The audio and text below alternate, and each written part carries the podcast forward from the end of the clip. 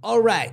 Vayan a prueba.script.com, diagonal, leyendas, y luego se suscriben y ahí encuentran mi tesis completita, casi 300 páginas, para que aprendan a hacer magia, caos y más que nada, arte. Y si tú, como Borre y yo, no estás interesado ya en la magia caos, puedes encontrar miles de audiolibros, podcasts, libros. De hecho, o sea, la, gran diferencia es que antes tenías que ir a una biblioteca y ver si existía una copia física y poder llevártela. Aquí no. No lo digo yo, güey. Lo dice Forbes, güey, que era es el Netflix de los libros, güey. Ajá, y está chido. Yo, la neta, para lo que más lo, lo he estado usando últimamente es para audiolibros porque pues, me di cuenta que no tengo que estar leyendo con los ojos todo el tiempo. Está padre. No, los ojos sirven para otras cosas que no son leer. Y si estás romantizado con la lectura, también están en. sí, pues para leerlo, ¿no? Cualquier, donde bajes ahí en cualquier dispositivo la aplicación, ahí está. Y si estás romantizado con la investigación, ahí vas a encontrar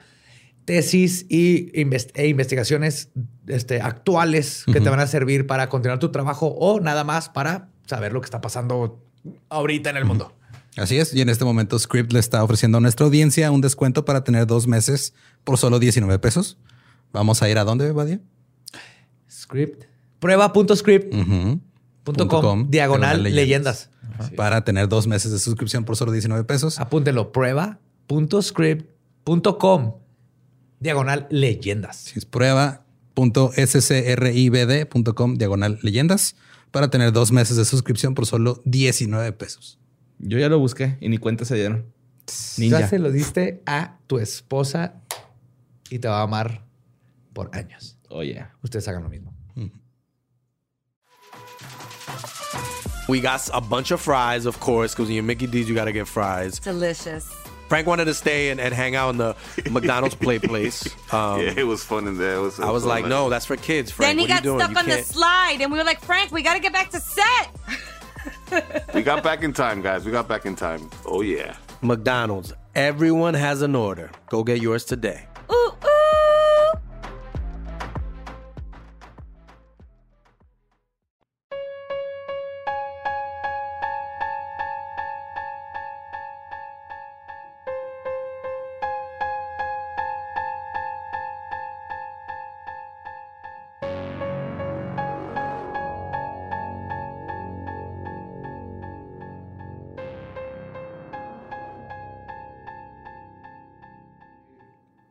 Estás escuchando Leyendas Legendarias, parte de Sonoro y All Things Comedy Network. Y hemos vuelto a que Borre por fin tenga algo de un cierre en, esa, historia.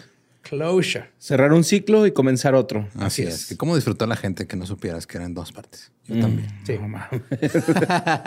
ya notaré eso. ¿Cómo sufre la gente? Va, no, lo prometo, pero voy a ¿Cómo disfruta con el sufrimiento ajeno la gente? Schadenfreude le dicen los eh, alemanes. Ajá. Así es.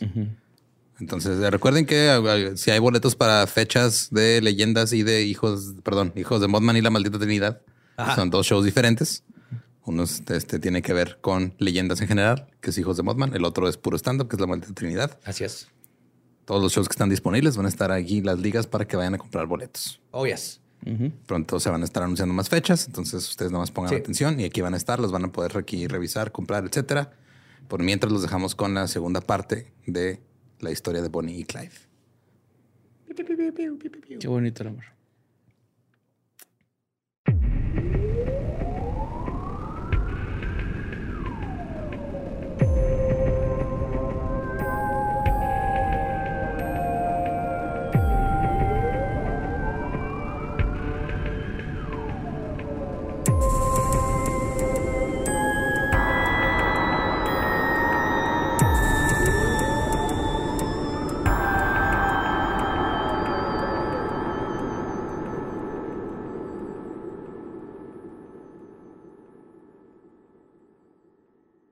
Bienvenidos a Leyendas Legendarias, el podcast en donde cada semana yo, José Antonio Badía, le contaré a Eduardo Espinosa y a Mario Capistrán casos del crimen real, fenómenos paranormales o eventos históricos tan peculiares, notorios y fantásticos que se ganaron el título de Leyendas Legendarias. Feliz mes del amor y la amistad, porque en eso seguimos. Y hablando de amor y amistad, estoy aquí con el trío del terror, Mario López Capi, Strán.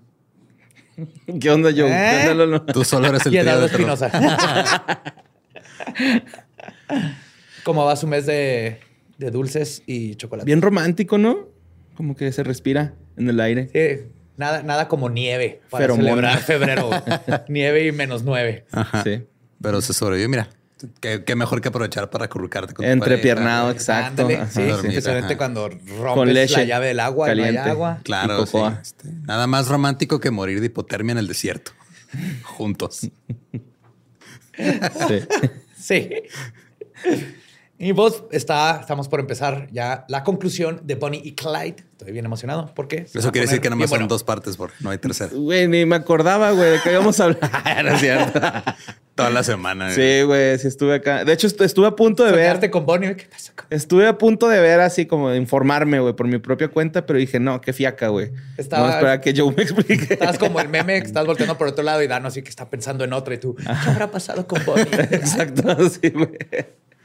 Técnicamente sí está pensando en otra, en Bonnie. Sí, Ajá. pero en Clyde también. Pues la semana pasada hablamos de los inicios de Bonnie y Clyde en el mundo del crimen. Como habrán podido ver, el camino fue difícil y muchas veces torpe y ridículo. La pandilla se había hecho de varias armas de alto poder y esto cambiaría, cambiaría el juego para ellos como para la gente y la policía. Pero, como toda historia de bandoleros, lo que sube eventualmente tiene que caer en una lluvia de balazos. Y es lo que vamos a ver hoy.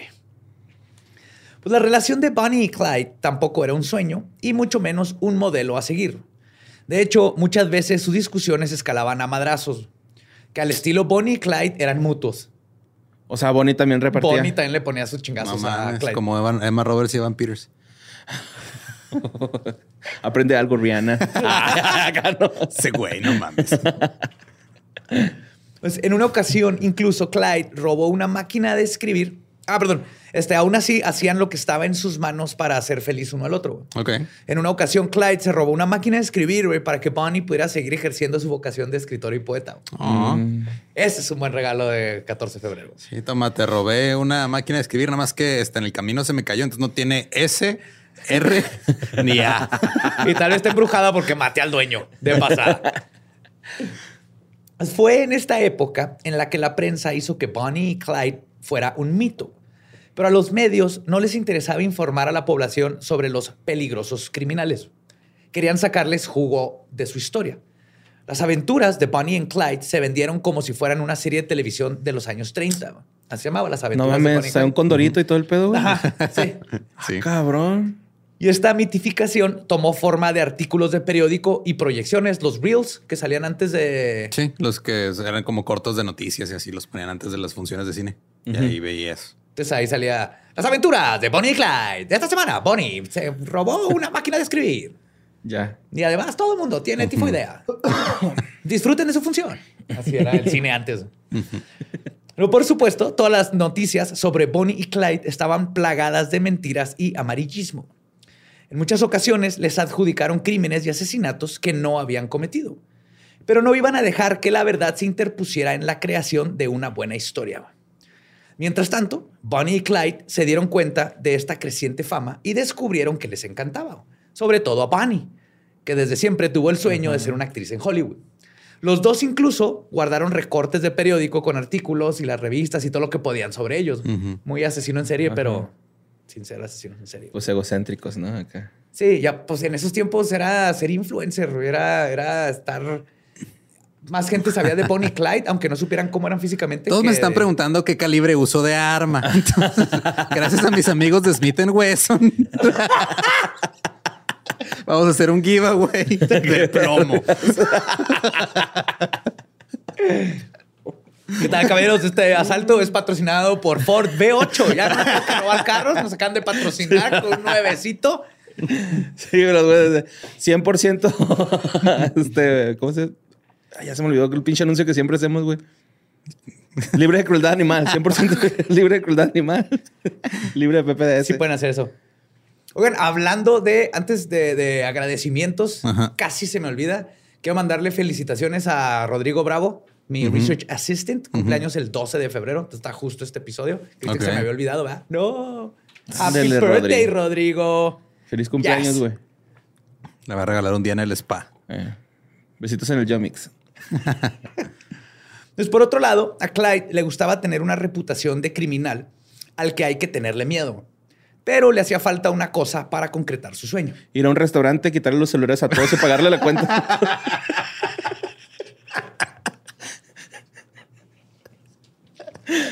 Sí. Yo conozco un mesero que estaba ahí cuando pasó. Todos tenemos un amigo que conoce un mesero que estaba ahí cuando pasó. Yo soy tu amigo que conoce un mesero que estaba ahí. Pues, ladrones famosos de esa época, como John Dillinger, eran jefes de una pandilla. John Dillinger. Ajá. El John Dillinger. El John Dillinger. Ellos eran jefes de una pandilla. Clyde se encontraba por el momento sin secuaces, por lo que se decidió cambiar su estilo y empezar a formar su pandilla. Y entonces invitó a Frank Hardy y Hollis Hale a la pandilla del lago Dallas. Nice. Pero Este dato no tiene nada que ver, güey, pero este el, el pene de John Dillinger tuvo una, una, una vida muy interesante después. Bueno, después de la muerte de John Dillinger. What? Como el de Rasputin. Sí, algo ¿Tiene así. vida después? Sí, luego te lo platico en el dolo. Oh, yes. John Dillinger. Yo creo que sí tenía mucho que ver con el tema. Estoy intrigado, güey, de que ver qué pasó con su pene. Te va a pasar lo mismo. Está pensando en otra. ¿Qué pasó con el pene de John? Sin orejas de Don- John Dylan. Sí, pues Dillinger era otro súper interesante y chido, güey. Pero bueno, las cosas no fueron como las había planeado. Hardy y Hale pensaron que se iban a llevar una la nota con este fugitivo tan reputado, güey. Pero la verdad es que, como hemos visto, Clyde era bastante pendejo para robar.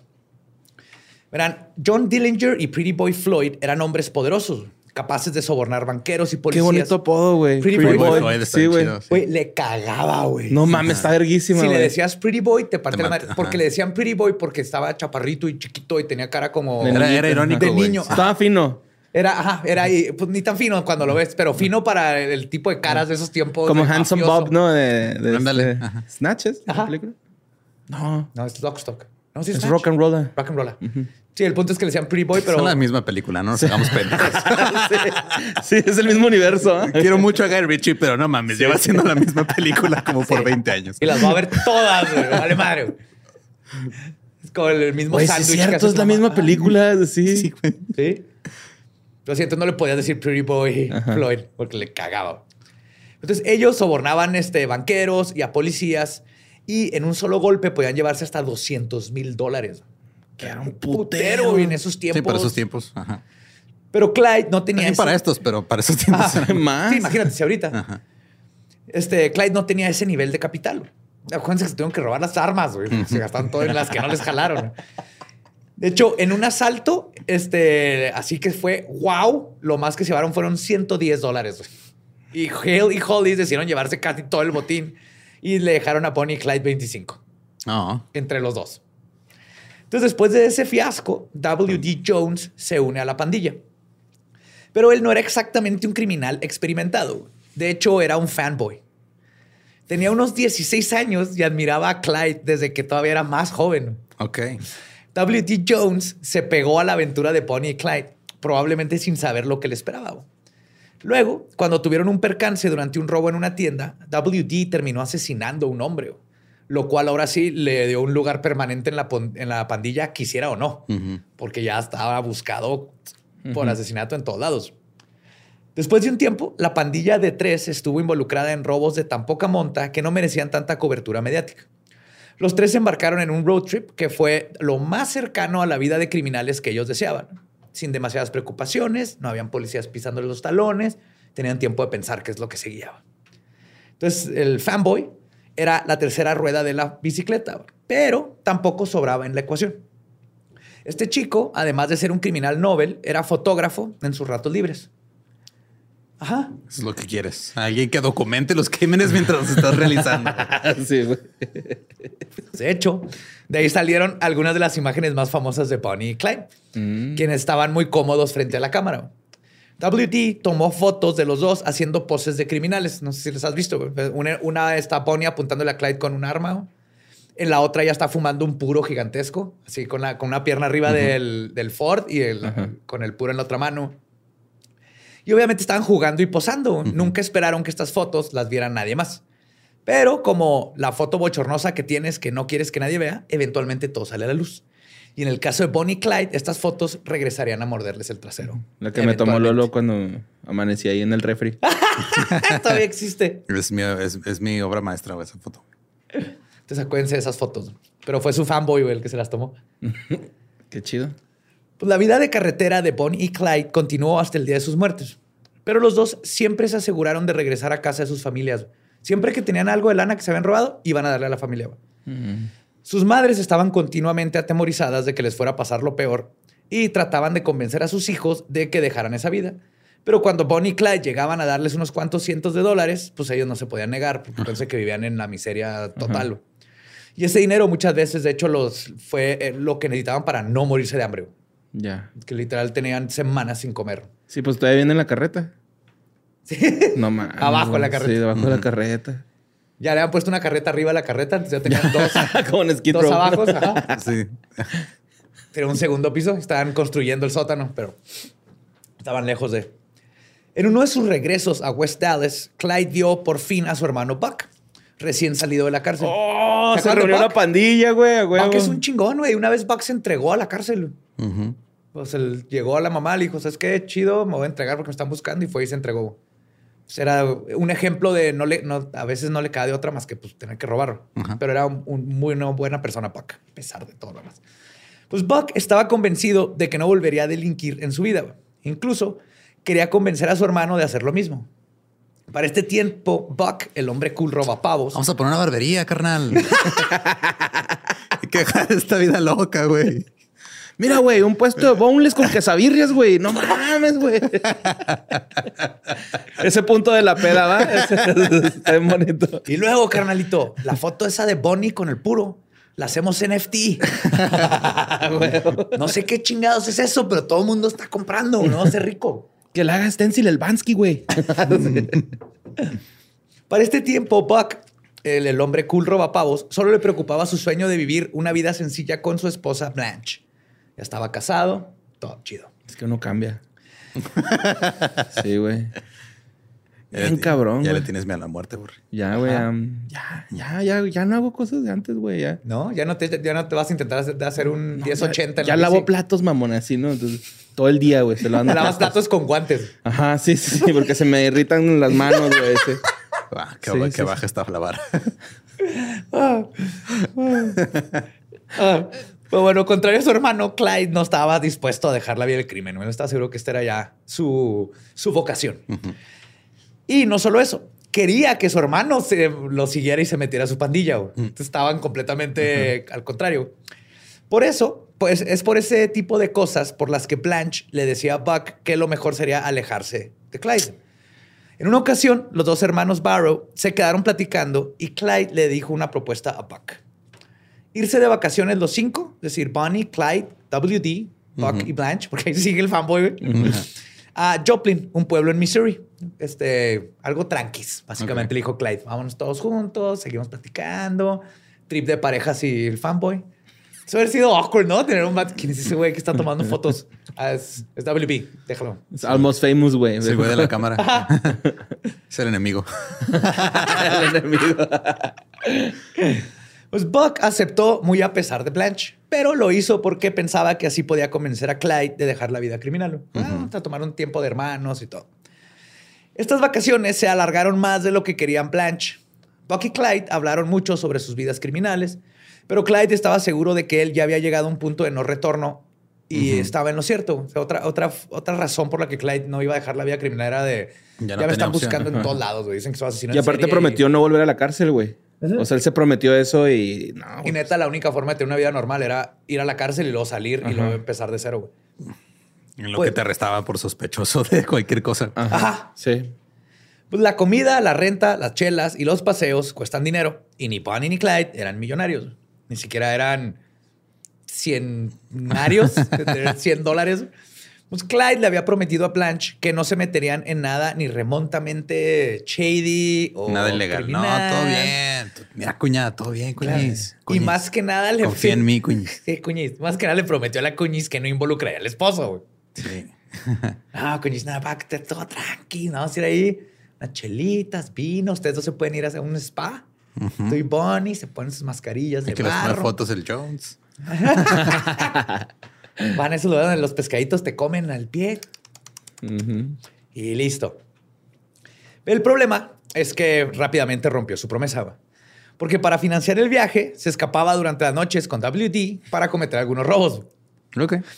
Y a veces Buck pues no le cae otra más que acompañarlos. Porque pues, yo creo las, las damas estaban en el spa. Ajá. El punto es que la promesa que Buck se había hecho de no volver al mundo del crimen y de sacar a su hermanito del mismo les duró tres semanas. Los cinco vacacionistas pensaban que todo iba perfecto. Pero, así como ocurrió en casa de la tía de Bonnie, ¿se acuerdan? Que llegó la chota. Ajá, porque estaban haciendo pendejadas. Sus acciones, valemadrismo y falta de sutileza los puso en la mira de los vecinos. Pronto, todos sospecharon de las actividades de los nuevos inquilinos, quienes salían de noche este, en un pueblo como Joplin, que no había vida nocturna. Luego, le pidieron a un vecino estacionar un segundo auto de la nada. Así, Hola, vecino, traigo... Fíjese, tenemos otro carro. Eh, ¿Lo puedo estacionar ahí? Obviamente era un carro robado. güey. Este, ¿De dónde lo sacó? No, era un carro salvaje, andaba ahí en la pradera. Lo domamos, todavía está bronco, ¿Dónde? eh, está bronco. Hay que. Ah, lo difícil que es que conseguir montarlo, uno. Sí, hay que montarlo y a lo amansas. Todavía está bronco, no, se le, no lo va a subir, no va a trepar. Y en una ocasión a Clyde se le disparó por accidente un rifle mientras lo estaba limpiando. Claro. Mm, que la- ¿Cuántas veces no se nos ha disparado por error el rifle mientras lo estamos limpiando? es muy común para los solteros en este mes. Yes. Los hermanos. De yo creo que, para, perdigones, creo que para muchos casados también. También. Los hermanos Barrow acordaron darle fin a esas vacaciones. Clyde estaba algo temeroso de que fueran a buscar los policías. Y entonces el 13 de agosto, el día que se iban a ir de Joplin, Clyde y WB cometieron un robo para tener dinero para poder regresarse, güey. Lo que no sabían es que justo ese día iban a enfrentarse duramente con la ley. Las denuncias en contra de los cinco vacacionistas fueron muchas, por lo que la policía de Joplin decidió hacer una redada en su contra. Ellos iban pobremente armados porque no esperaban tener problemas. Así, los policías se estacionaron justo enfrente del garage para evitar que pudieran emprender una huida en el, en el carro. Y Clyde y WB respondieron inmediatamente a esa acción con balazos. No mames. Sí, en cuanto vieron que se puso la policía, pa, pa, pa, pa, empezaron a, a disparar. Raca, pa, pa. Cuente que Clyde es chido, al menos que crea que lo vayan a atrapar y ahí sí le vale verga, güey. En los primeros tiros le dieron al policía Harriman, quien, mientras caía, intentó devolver metralla, güey, pero se desangró en el transcurso de la balacera. güey. Clyde y WB iban muchísimo mejor armados a pesar de que traían lo básico. Clyde atacó con su escopeta al policía McGuinness, quien recibió un disparo directo en la cara y otro que le terminó volando un brazo. Sí, a los Robocop.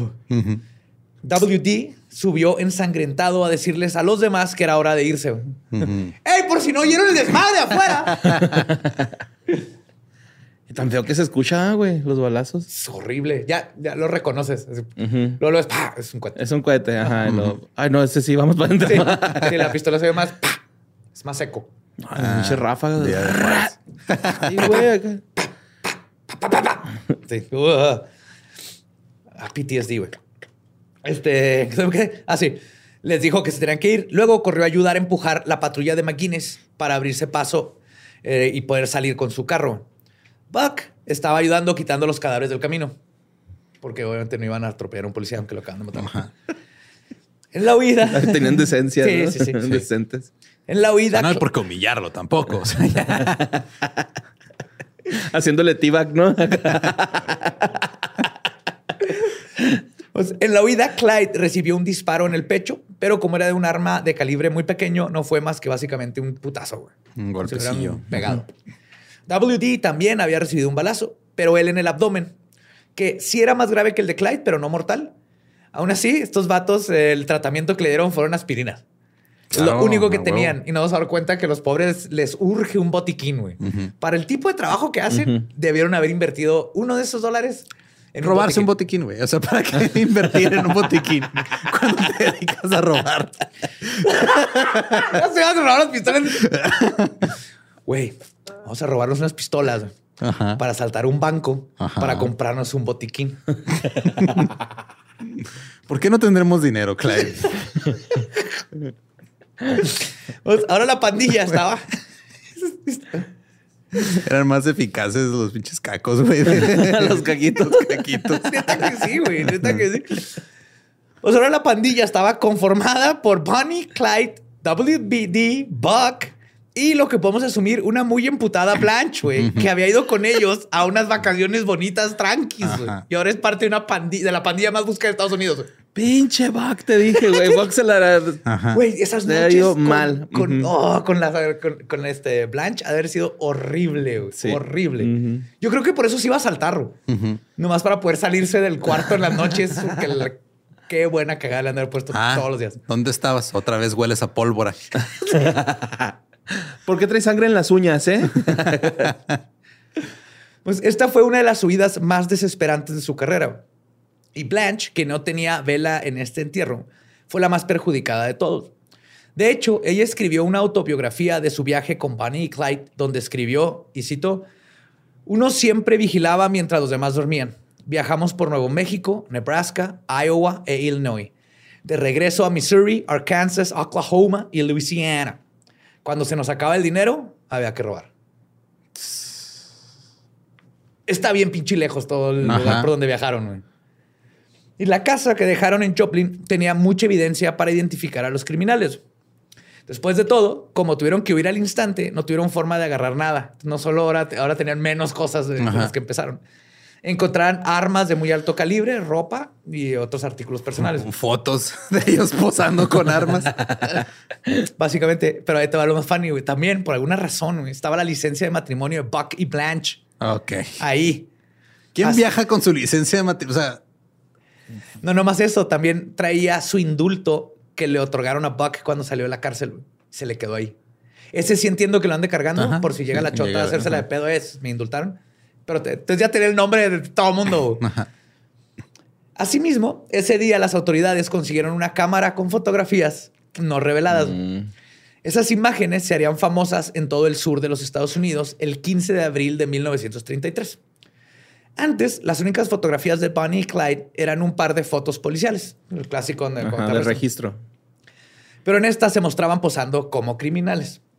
Las imágenes que tomó WD resultaron sexys y al mismo tiempo escandalosas. Es que si las ves, sí parece un photoshoot de ahorita de un Instagrammer. Y lo que más Del atrajo... Museo de la Selfie, ¿no? el Museo de la Selfie. Se maman, Ah, no güey. dudo que en el Museo de la Sempi después de este episodio pongan el carro De Bonnie de Bonnie. Eh. Pueden agarrar cualquier carro de un, de un junkie que parece deshuesadero ahí.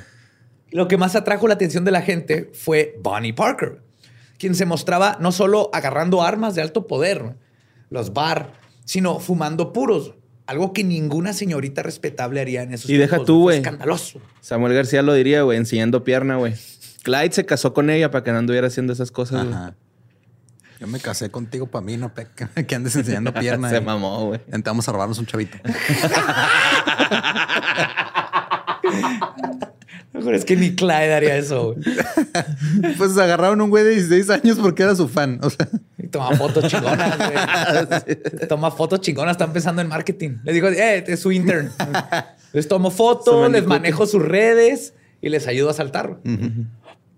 Pues así fue como estas fotos se hicieron virales. Como podrán imaginar, los periódicos se volvieron locos con ellas y la gente no podía tener suficiente de la historia de Bonnie y Clyde. En la era post-depresión, que aquí ya, estamos, ya habíamos salido, ¿no? Estamos saliendo de Estados Unidos de eso. La gente necesitaba distraerse, por lo cual se hicieron famosos no solo las estrellas de Hollywood, sino también los criminales. Y por eso conocemos a Capone, y a Pretty Boy, y a todos ellos. Y si bien todos los capos famosos tenían alguna característica atractiva o particular, lo que hizo de Bonnie y Clyde una sensación fue el hecho de que eran jóvenes y estaban viviendo en pecado. Entonces, para unos era el escándalo, para otros era la vida chingona de no mames, estos dos este, amantes, Romeo y Julieta con armas. Y para los se me jóvenes. chingan Kelly y Megan Fox, tomándose su sangre. Su anillo de compromiso, que es una trampa de dedo, güey. Pero para muchos jóvenes, imagínate, decía haber sido así como co- conocer tu primer banda punk cuando tienes 14, 15 años. Que dices, "Ah, esto está contra. Ahí dices, güey, esto yo puedo ser como ellos. hay, una, hay una forma de salir de donde estoy. Entonces pues, se hicieron todo un éxito. Aparte, volverte viral en esa época era muy difícil. Sí. Había correo literal involucrado. Y telegramas. ajá. Ajá. terminar con algo viral en tu Ajá, cuerpo. sí, súper fácil, pelada. Sí, no, súper pelada, fácil. sí. Hacerte viral, difícil. Más en la época de la depresión. Sí. Pues la pandilla Barrow estuvo en la carretera durante varios meses. Vivían miserablemente, dormían en los autos robados y comían muy poco. Para ganar dinero cometieron algunos asaltos y robos a bancos mal planeados y torpes. Hubo un par de balaceras, pero al menos no los agarraron y nadie salió muerto durante ese tiempo. Y mientras tanto, la pobre de Blanche estaba ahí, metidísima, emputadísima. güey. Yo creo que Blanche también se le ha haber pasado chida en algún punto, ¿no? Acá. Ah, una que otra, yo creo. Tú le dices punto- eso, pero o sea, te- ella le decía síndrome de Estocolmo. Tal vez conocí el término. Sí. No, yo digo que así como que de repente andas ahí en la carretera y un paisaje bien verguero y lo aprecias. Claro, y- tienes Ajá, Esos luego- pequeños detalles. Pero ¿no? luego se hace de noche y está haciendo un frío de la chingada y no has comido y te acuerdas de tu esposo pendejo que te llevó a esas vacaciones. güey. Ajá. Pues aunque en teoría ella podía irse en cualquier momento, nunca quiso regresar con su familia porque quería estar con su esposo. Fue una de las razones por las que no los dejó. Amor. Aún así, esta es, toda una, es una historia de amor. El núcleo de esta historia es el amor, por si no se han dado cuenta. Codependencia. Unas por otras. Mira, no soy psicólogo. No, no te podría decir clínicamente cuál es la definición, pero sí. Aunque así la pandilla subsistía para bien o para mal, este, todo iba bien, pero el 10 de junio de 1933, un accidente ayudaría a derrumbar la baja moral que ya comenzaba a devorarlos. Y todo por culpa de Clyde. Como era un excelente conductor, por eso mismo era un cafre. Y es por eso que aquella noche manejó su carro a 100 kilómetros por hora en medio de la penumbra de la carretera. Sus pasajeros eran Bonnie, que iba en el asiento del copiloto, y WB en el asiento trasero. Este, Buck y Blanche, Blanche tenían su propio carro. Ajá. Robado, obviamente, tenían su propio carro. Clyde no pudo ver una señal de desvío y unos metros más adelante se le acabó la carretera. Pasó por encima de una barda de madera y el auto se volcó. Un testigo que fue a ayudar a los accidentados dijo años más tarde que, y cito, las puertas y las ventanas estaban destrozadas. Son carros de hierro.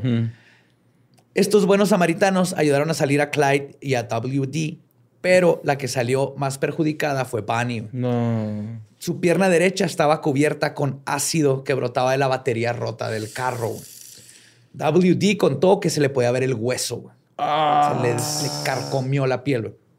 Y músculo y grasa, todo. Como eran fugitivos, el único tratamiento que recibió Bunny fue un poco de bicarbonato de sodio en la herida. Y aspirina. Aquí no le dieron aspirina. güey. No mames. No tra- ya se las acabó WD, güey.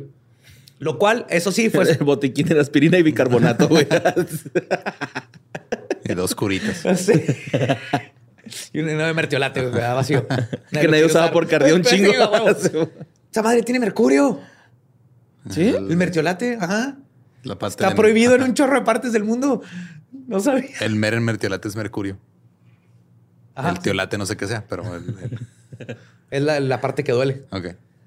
Este, pero hasta eso, el bicarbonato sí fue efectivo para este, que el ácido no siguiera, no siguiera corroyendo su pierna. Es neutro- es una base, neutralizó el ácido. Los tres tomaron grandes riesgos para huir de la escena. Clyde pensó por un tiempo que Bonnie podría morir por complicaciones. Afortunadamente no pasó, pero Bonnie quedó herida de por vida, con un miembro prácticamente inservible. Cuando eventualmente se Pero curó- suficiente sobre el fotógrafo. ¿Qué le pasó a su pierna? Ese güey no servía para nada, no que tomar fotos y matar a un güey Ajá. y acabarse las aspirinas que le hubieran tirado para a Bonnie. Sí. No, pero me, lo- me, me- me imagino a WD que era como tenía así esta energía de labrador, que siempre ha estado así como, sí, Clyde, eso suena como muy buena idea, Clyde. ¿Qué vas a hacer, Clyde? Hola, Bonnie, qué bonita te ves hoy, Bonnie. El sí ¿A o no, van a llevar? Ajá. Cuando eventualmente se le curó la herida a Bonnie, sus ligamentos y tendones quedaron permanentemente dañados. O sea, se le, pues tenía la pierna doblada Ajá. y cuando se le curaron le quedaron como Tensados. estirados, tensados. Ajá. Entonces no podía estirar la pierna por mucho tiempo. Se, volvió inmortal.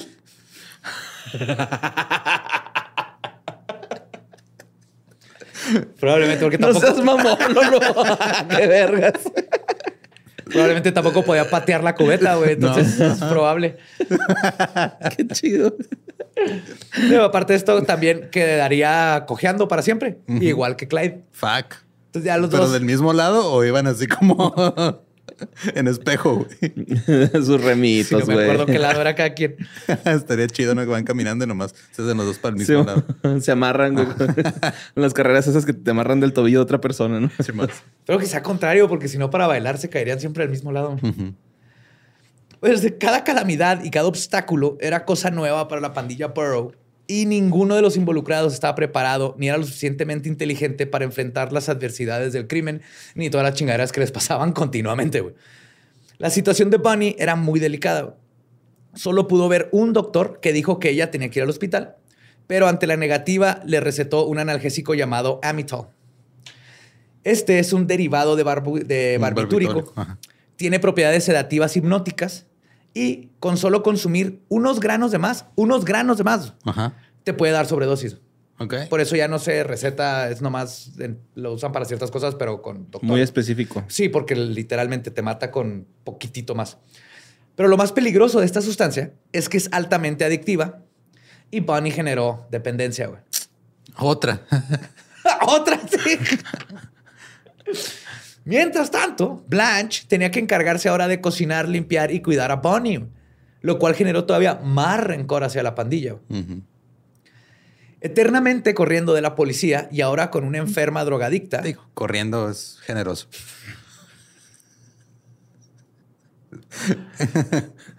Es más como jugando mala maleche de la policía. Mala maleche. Pues ahora Clyde, Buck y WD tenían que cometer más y más asaltos, cada vez menos planeados que los que nunca planeaban para empezar. Durante uno de estos, que resultó salirles particularmente mal, Buck chocó su auto robado este, contra un árbol en la... Ah, de hecho llegó gente y se robó un chingo de pedazos del árbol del carro para souvenirs. Ah, claro. Ajá. Un policía los iba a detener, pero Buck y WD salieron del auto con armas mejores que la policía. Si bien pudieron haberlo secuestrado como habían hecho en otras ocasiones, los criminales no estaban pensando con la mente clara y terminaron matando a otro policía más. Por si esto fuera poco, una mujer que vivía cerca y que fue víctima de violación identificó a Buck y a WD como sus violadores. No mames. Ellos no tuvieron absolutamente nada que ver con esto. güey. Pero esta güey les echó la barra. Ajá. Y ahora en adelante se buscaba a la pandilla Barrow no solo por robo y asesinato, sino que ahora como violadores. Ok. Entonces cada vez iba subiendo así tu, tu, tu, tu, tu, en el nivel de hijos de la Sí, chingada. cada vez tienen más estrellitas en el Gran Theft Auto, güey. Literal. La historia de Bunny y Clyde sigue dándonos sucesos de los que hablaron.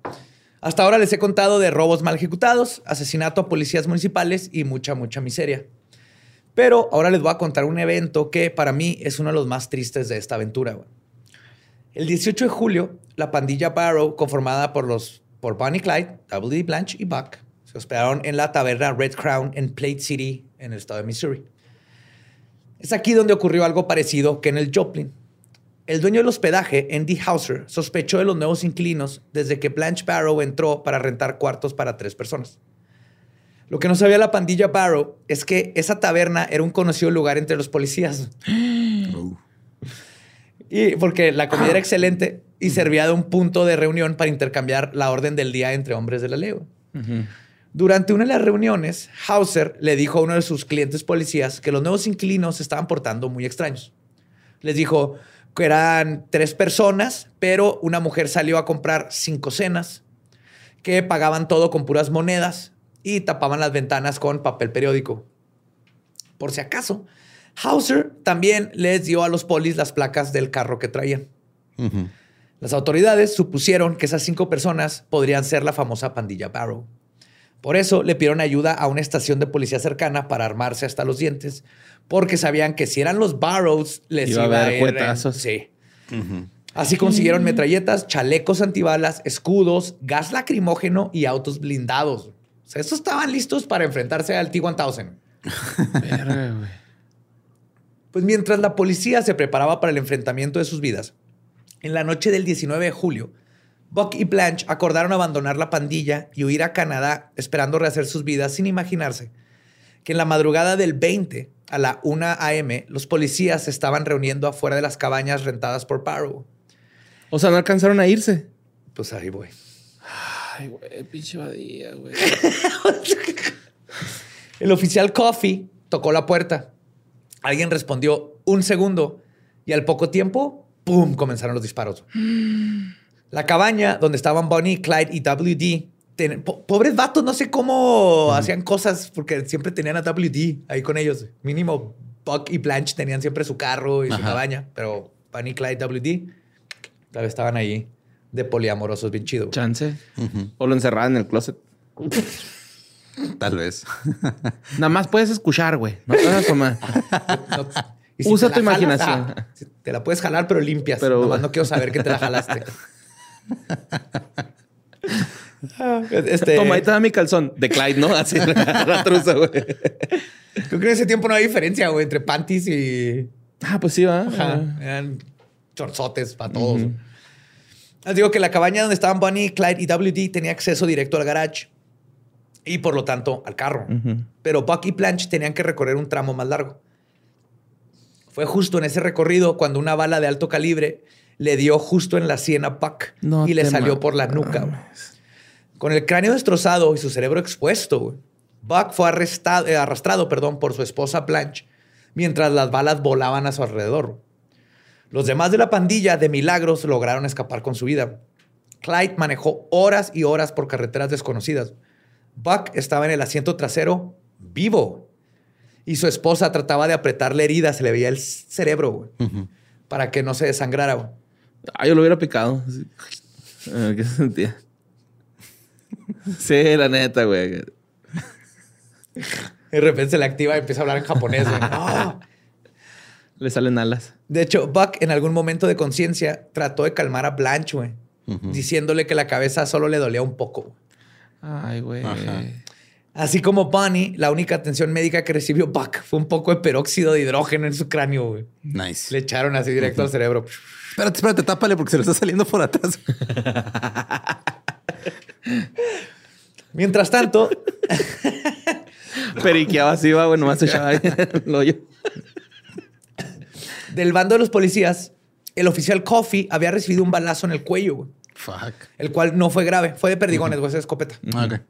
Pero le ganó el respeto de todos y era como una insignia de valentía que presumía en todos lados del día que combatió contra Bunny y Clyde. Pero en realidad ese balazo se le dio uno de sus compas, güey, que lo confundió con los Barrows. No seas mamón, güey. Fuego amigo. Yep. ¡Ah, pendejo! Ajá. Pero bueno. Ya, güey, deja de estar jugando con esa madre. Los siguientes días fueron un martirio. güey. Clyde quería encontrar un lugar solitario para que su hermano mayor tuviera una muerte tranquila. O sea, duró vivo días. Buck estaba sufriendo mucho. Clyde y WD cavaron una tumba para enterrarlo una vez que terminara su sufrimiento. Pero para sorpresa de todos, Buck sobrevivió todavía una noche más. Y el problema es que el 21 de ese mes, un pelotón de policías los encontró en su escondite y le entraron a balazos al instante. De ese incidente, Clyde recibió un balazo duro en el brazo, Bonnie heridas superficiales en el abdomen y WD en el rostro. Buck recibió varios disparos en el cuerpo. O sea, ya malherido de todas maneras lo rebalacearon. Y Blanche se rindió junto a su esposo. Los otros tres lograron escapar. Hay una foto, está en los show notes, de los policías Blanche? tratando de arrestar a Blanche. Blanche se ve fabulosa, güey. Trae así unos capri, sus lentes oscuros, pero se ve la, su cara de, ah, imagínate la cara de, ya se estaba muriendo el esposo. Ok, vamos a regresar. Y sí Fue lo unas quería, vacaciones güey. tranquis. Esta es la foto que donde empieza. Se estarán pensando cómo llegué hasta aquí. Ajá. Vacaciones tranquis y ahora. Es que en serio, porque te digo que no hagas cosas y parece que te entra por la sien y te sale por la nuca.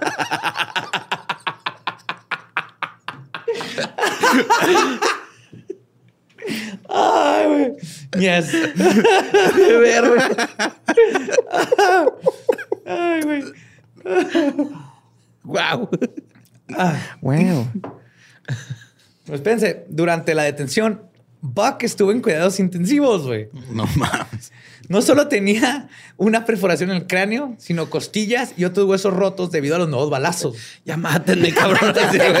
Ya, por favor, güey. Algo que quieras declarar, porque ya mátame. Usen balas de plata, creo que soy hombre lobo. A pesar de todo, Buck duró un chorro de tiempo con vida, güey, hasta el sábado 29 de julio de No 1900. mames, pobre güey. Nueve días. De 1933 entró en un coma, todavía entró en coma y no despertó. güey. tenía 30 años. No mames. Está justo a punto de que se iba a salir de todo esto. Pues además del sufrimiento de perder a su esposo, a Blanche la trataron como un humano de segunda, de segunda clase durante su interrogatorio. Todos estaban convencidos de que ella estaba tan involucrada con los asesinatos como Bonnie y Clyde. Nadie le creería que estaba ahí por haber ido a unas vacaciones tranquis y por la simple convicción de que no quería dejar a su esposo. Ella no cometió ningún crimen durante su tiempo con la pandilla Barrow, pero eso no lo creyó ni J. Edgar Hoover, quien le interrogó personalmente. No mames. Güey, préstame tu outfit. Necesito hablar contigo. Meses después, luego de un tortuoso juicio, Blanche se declaró culpable por intento de asesinato durante la balacera de Plate City. Además de perder a su esposo, también perdió su libertad. Estuvo en la cárcel 10 años. No mames. Y obviamente dijo culpable porque ya no le quedaba. Sí, ya no quería, ya, no quería pedo. Mientras tanto, WD, Bonnie y Clyde siguieron luchando por sobrevivir. Traían un carro baleado, ropa llena de sangre y la moral más baja que nunca. Como no tenían cosas, dado que lo habían dejado todo en un tiroteo y luego en el otro tiroteo y luego en otro tiroteo, tuvieron que cortarle hoyos a sábanas y se las ponen como togas para ropita, para no andar todos acá. Toga, toga. Las siguientes visitas a West Dallas tuvieron un ambiente triste después de la muerte de Buck. Imagínate, güey. La familia lo enterró, pero no pusieron una lápida en su tumba. Güey. Porque lo estaban usando de sótano abajo de la carreta. Llegaron y estaba escarbado. Dijeron, ah, échalo. No, la razón fue porque sabían que solo era cuestión de tiempo para que su hermanito Clyde lo acompañara y decidieron esperarse a enterrarlos juntos y solo gastar en una sola lápida porque pues no tenían lana. Además de este ominoso portento, al ver las deplorables condiciones en las que estaba Bunny, Clyde comenzó a pensar si no era mejor dejarla en su casa, porque durante los robos pues ya no les podía ayudar. Y esto sería lo más sensato, pero Bonnie y Clyde sabían que no había vuelta atrás. Si dejaban su vida de criminales, podían estar seguros de que terminarían sus vidas en una silla eléctrica. Porque ahorita, aunque, los, aunque se entregaran... Ya mataron policías, güey. Ya, los van, a, los van a ejecutar. Entonces, con la pandilla Barrow diezmada, ya que Bonnie no podía ayudar y el fanboy WD había sido capturado por otro crimen, de hecho usó su defensa del secuestro de, yo no estaba tomando fotos oficial y le dieron nomás 15 años. No mames. Pues Clyde tuvo que dedicarse a reclutar nuevos miembros. De hecho, en una ocasión intentó contactar a Charles Arthur Pretty Boy Floyd ah, en Oklahoma. El problema es que Pretty Boy no le, no le guardaba respeto a Bonnie y Clyde porque eran, y cito, demasiado descuidados con la vida de los civiles. Y les dijo, yo paso. Mm. Durante la visita a West de Thomas los con sabía quiénes eran. Ah, claro, es lo cabrón. Pretty Boy, sabe quién soy. Durante la visita a West Dallas del 30 de enero de 1934, un nuevo pero importante objetivo cayó a los pies de Clyde cuando Floyd Hamilton, el hermano de Raymond Hamilton, ¿se acuerdan de la prisión? Lo contactó para contarle de un plan para liberar a algunos presos de la prisión ah, de East Ham. el plan inicial, ¿no? Sí, güey. El sueño. Justo, justo, su sueño, güey. Era el plan de vida de rescatar a los prisioneros. Pero además, Clyde tenía un compromiso moral con Raymond. Cuando la pandilla Barrow asesinó al civil John Butcher, Raymond Hamilton fue culpado y sentenciado a 263 años de cárcel. ¿Se acuerdan que estaban juntos? y él se llevó toda la culpa, no dijo. Por su parte, por eso, Raymond odiaba a muerte a Clyde, pero propuso que él estuviera involucrado en el trabajo que harían, ya que sabía que era un pendejo para robar, pero era un chingoncísimo y talentoso conductor que no existía en esos tiempos. Entonces, el 14 de enero, la pandilla Barrow escondió dos armas automáticas debajo de un puente cerca de donde los prisioneros cultivaban algodón. De esta manera, los presos Raymond Hamilton y Joe Palmer desde este, pudieron encontrar los rifles, los sacaron, atacaron a dos policías y huyeron de una operación organizada junto con otros dos prisioneros. Mientras tanto, en el auto estaba Clyde esperándolos donde habían quedado. Pero había un problema. Clyde esperaba escapar con solo tres prisioneros pero se subieron cuatro. Raymond Hamilton, Hilton Baby, Joe Palmer y Henry Methvin. Sumando a los prisioneros estaba Floyd Hamilton, Bonnie y Clyde. Porque iba, Bonnie iba con donde fuera Clyde. Autosardinas. Autosardinas, sí, En total habían siete adultos en un carro, lo cual complicaba las cosas si querías moverte rápido en un vehículo de esos tiempos. Pero con las capacidades de Clyde salieron todos sanos y salvos y no ni las alcanzaron los chotas. Clyde por fin cumplió su sueño de hacer una fuga en Eastham Farm y ahora la pandilla Barrow se conformaba por las siguientes personas: Bonnie, Clyde, Raymond, Baby, Baby, Palmer y Methvin. La operación de fuga fue vista como la gota que derramó el vaso. Ya era hora de planear una persecución organi- organizada con la cooperación de los Estados Unidos. Para ello se necesitaba un líder, uno que fuera respetado por todas las unidades policíacas de la región. Porque antes mínimo necesitabas a, a un agente estatal para poder cruzar líneas. Por ejemplo, tú como policía de Arkansas no podías cruzar la línea del estado, pero si vas acompañado por un Texas estatal, Ranger o un estatal, con él sí como que te pasa esa habilidad. ¿Le hablaron a Coffee? No. Ah. De hecho, el hombre indicado era el legendario Texas fucking Ranger Francis Augustus Hammer. Oh, shit. O como le decían sus amigos, Frank Hammer. El martillo, güey. ¿Qué, qué más nombre épico quieres para un Texas Ranger parte güey? Frank Hammer. Era un Frank Texas, Texas Ranger con memoria idética, o lo que también se conoce como memoria fotográfica. güey. Era un genio en las matemáticas y el único Texas Ranger educado en Oxford, Ah, cabrón. Hammer. de Llano County. Ok. Un pueblo fantasma, pero él mismo hacía esa broma, güey. Sí, no fue a chido, Oxford, dejó- güey. pero sí era increíblemente inteligente. güey. Pero él decía así, pues, soy Texas Ranger educado en Oxford, Ajá. en Llano Era experto en artes marciales. güey. Tiene una barba bien chingona. Y jeans. No sé cómo hacer esas patadas con jeans. Nadie sabe. Porque todavía no había stretchy jeans. Eran jeans normales, eran Ajá, Wranglers. eran- eran Eran, Wranglers, eran motherfucking Wranglers. Sí, esos que te los quitas y los puedes dejar así parados, güey. Simón. Almidonados. Ajá. Pues Hammer era tan famoso entre la policía como temido por los criminales.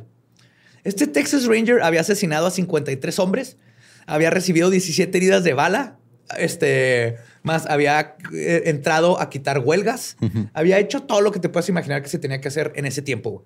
De hecho, él detuvo un desmadre que había donde había gente que te- los bancos ofrecían dinero y decía literal, este, no sé, 100 dólares por este ladrón, ni un este, muerto, ni un centavo si llega vivo.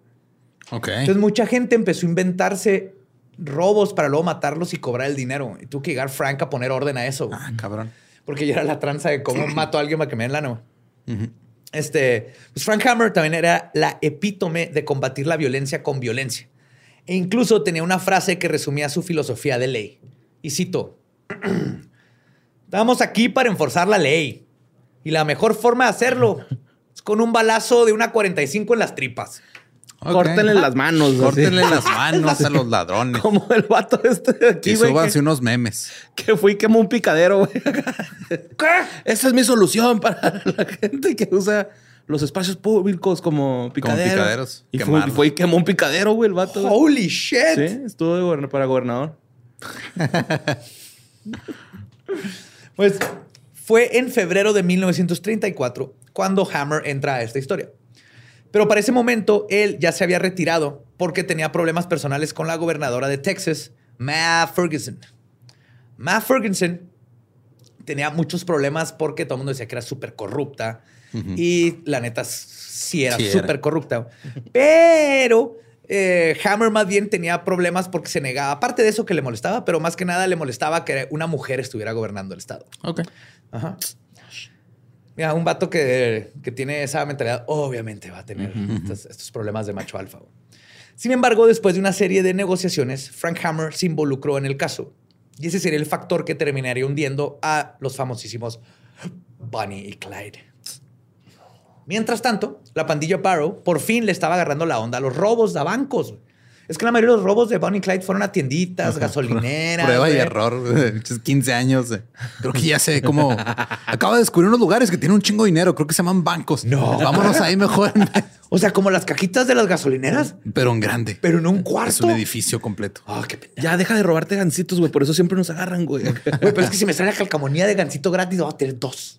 Róbate los frutis, está más pelada. Este, aprendieron la lección más importante de... O sea, todo cambió cuando aprendieron la lección más importante de todo trabajo en equipo. Delegar. Ujú. Clyde se quedó detrás del volante durante todo este tiempo, güey. Ya, era su thing. Él no se metía con pistola. Cosa que debió haber hecho desde el principio. Y sus compañeros eran quienes de verdad sabían cómo operar los crímenes. Parecía que todo iba a salir bien después de todo. Con botines que ni Bonnie ni Clyde habían percibido en toda su carrera juntos. Pero, obviamente, el drama regresó para chingar de nuevo a la pandilla. Clyde y Raymond nunca arreglaron sus problemas. Incluso empeoraron. Aunque Clyde no estaba dentro de la acción durante los robos, seguía siendo el jefe, cosa que le valía madre a todos menos a Raymond. Poco a poco, algunos de los miembros de la pandilla se fueron y entró la nueva novia de Raymond, Mary O'Dare. Esto le echó fuego a los conflictos, pues la nueva pareja odiaba a Bonnie y Clyde. En una ocasión, y seguramente persuadido por Mary, Raymond empezó a argumentar que si Bonnie recibía una, este, su cuota por cada robo, Pues Mary también se merecía eso. Pero Clyde le dijo que no, ni madre. Entonces Raymond decidió tomar el dinero de todos modos. Cuando Clyde lo cachó infraganti, tuvieron una pelea putazos tremendísima. No lo sacó de la banda porque sabía que Raymond era el ladrón mejor prepara- preparado, pero la confianza ahí se rompió para siempre. Y es lo último que quieres, una banda de criminales. Entonces, Raymond y Mary hicieron algo aún peor. No, man. querer amarrar navajas entre Bonnie y Clyde. Después de una pelea entre nuestra pareja favorita. Smart girl. ¡Claro! Clever, Clever clever, girl. girl. Clever girl. Mary aprovechó para hablar a solas con Bonnie. Le dijo, amiga, date cuenta, Sí. pero solo para convencerla de su plan, envenenar a Clyde para que Raymond, Mary y Bonnie se fueran con el dinero y formaran una nueva pandilla. No. Sí, pero ella le decía así que no, te- Clyde le faltan dedos. güey. Falta un dedo del pie y la neta a veces es como un chaparrito. Ese Huele raro. Sí, está chaparrito. Hay hombres más altos en el mundo. Pero claramente no conocían a Bonnie, güey. Sin importar qué tan encabronada estuviera con Clyde, ella le era fiel hasta la muerte, literal. Así que fue a contarle todo a Clyde, cosa que derivó en la salida de Raymond y Mary O'Dara. Después de eso, la pandilla Barrow se redujo a Bonnie Clyde y Henry Medvin. De nuevo, siempre eran de tres, güey. Henry Medvin fue el menos problemático de la pandilla. Bonnie y Clyde sintieron una cercanía con él debido a que amaba a su familia. Era igual que ellos. Igual venía de una- este, un lugar extremadamente pobre y estaba tratando de juntar dinero para llevárselo a su familia. Era de un carácter más sencillo y podría decirse que era un buen amigo de ellos. Súper buena onda. Sin embargo, ellos no sabían que Henry Medvin estaba a punto de cometer la peor traición en la historia de las traiciones. Y les puso dedo. Algo así. No, pero es un poquito más complicado, pero sí. Ahora, les estoy hablando de la caída de Bonnie y Clyde, sus últimos meses de vida. Y para contarles de este proceso, hay que volver con Frank Hammer, que lo dejamos ahí atrás. Acaba de entrar a la El escena. Francisco Martillos. Ajá. Él, sí. Él estaba realizando las investigaciones a un paso lento, pero seguro. Primero fue a West Dallas para hablar con el sheriff Smooth Smith. S-M-O-O-T. Smoothie. Smith. Quien conocía mejor que nadie el caso. Hammer quería saberlo todo, todo lo que le podían decir los criminales. Desde qué rutas usaban, qué carros se robaban más comúnmente, qué armas, inclusive qué marcas de cigarros fumaban. Hammer fue súper paciente. No quería involucrarse en un tiroteo con ellos. No tanto porque le temiera a los balazos, de hecho no le temía a los balazos, sino porque a pesar de ser un misógino, no le gustaba la idea de matar a una mujer. Entonces, quería evitar, porque o sea, si nos enfrentamos voy a tener que matar a Bonnie y no quiero matar a una mujer.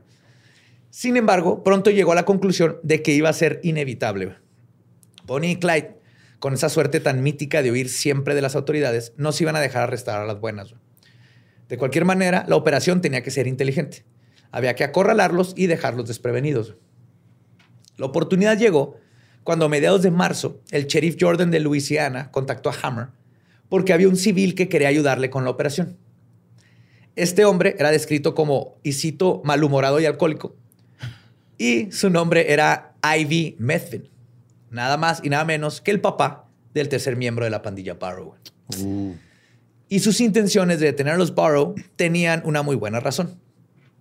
Todo se remonta a la razón por la que Henry Medvin terminó en prisión en East Ham, en East Ham Farm. En 1930, Henry estaba pidiendo un raid en la carretera cuando un hombre lo recogió.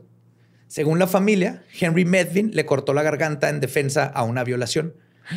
Pero las autoridades, este, pero las autoridades dijeron que la situación era distinta. Dijeron que se trataba de un asesino que se robó el auto del hombre que le cortó la garganta. Pero en realidad este güey lo iban a...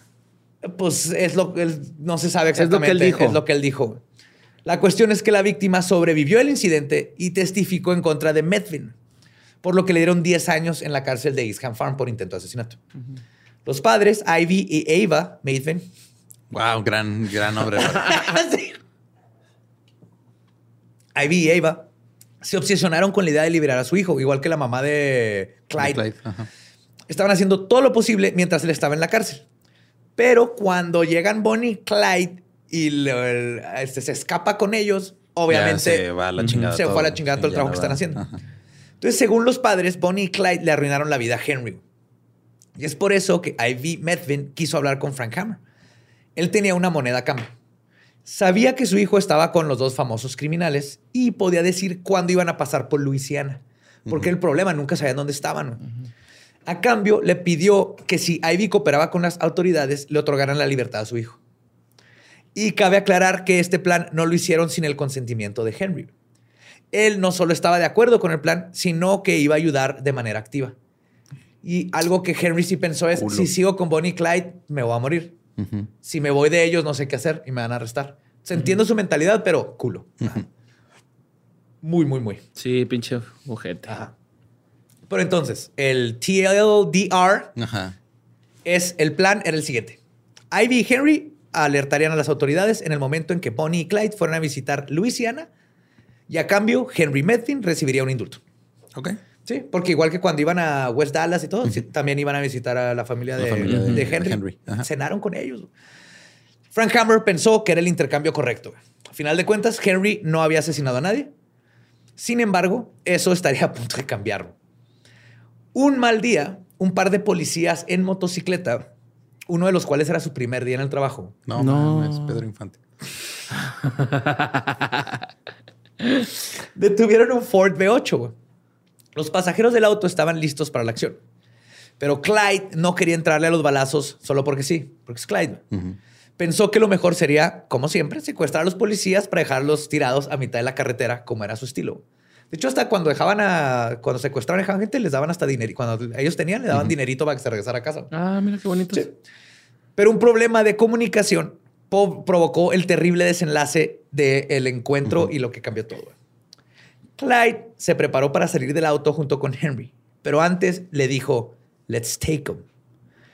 El problema es que esto podría significarse, vamos a llevárnoslos o vamos a enfrentarlos. ¿Sí? O en Mafia Talk, vamos a matarlos.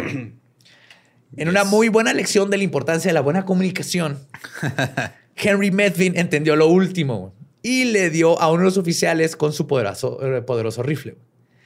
El otro policía ni siquiera tenía su arma cargada. Cuando Estaba intentó... su primer día. No, o sea, ni siquiera había sacado el arma porque no sabían que, se iban a que alguien les iba a disparar. ¿Cómo han cambiado las cosas, verdad? ¿Qué es esto? ¿El día opuesto? Ah, güey. Pues cuando intentó sacar su pistola, Clyde no le quedó otra más que dispararle, güey. Los dos policías murieron instantáneamente, güey. Como ya era costumbre, nadie pensó que Henry Medvin hubiera sido culpable de uno de los asesinatos. Los medios reportaron que había sido Bonnie y Clyde. Y de hecho, no era la primera vez que inculpaban a Bonnie por crímenes que no cometió. En un par de ocasiones identificaron a, y cito, una mujer fumando un puro cerca de un lugar donde ocurrió el asalto. Uno que ni siquiera cometieron Bonnie y Clyde aparte. ni te topo así la Bonnie. Ajá. Solo por esa mujer fumando, muchos medios asumieron que se trataba de Bonnie. Pero la realidad es que a ella no le gustaba jugar, fumar puros. Para nada. De hecho, es algo así como cuando te tomas una foto teniendo sexo con un gallo y el otro mundo cree que te gusta tener sexo con gallos, pero era nomás una foto. Ajá. Así le pasó a Bonnie, pero con un puro. Ok. Pues de ese enfrentamiento cambiaría completamente la percepción y por ende la vida de Bonnie y Clyde. Antes de estos asesinatos de estos dos policías, el público general guardaba cierta simpatía por la pareja de criminales. Pero los medios se encargaron de cambiar esta perspectiva. Explotaron la historia de H.D. Murphy, el policía que murió en su primer día de trabajo. Y para ponerle otro clavo al ataúd, se contó con gran drama y sentimentalismo cómo su prometida, asistió a su velo vestida con su traje de novia, güey. No mames. y así fue al funeral. Pinche llama la atención, güey.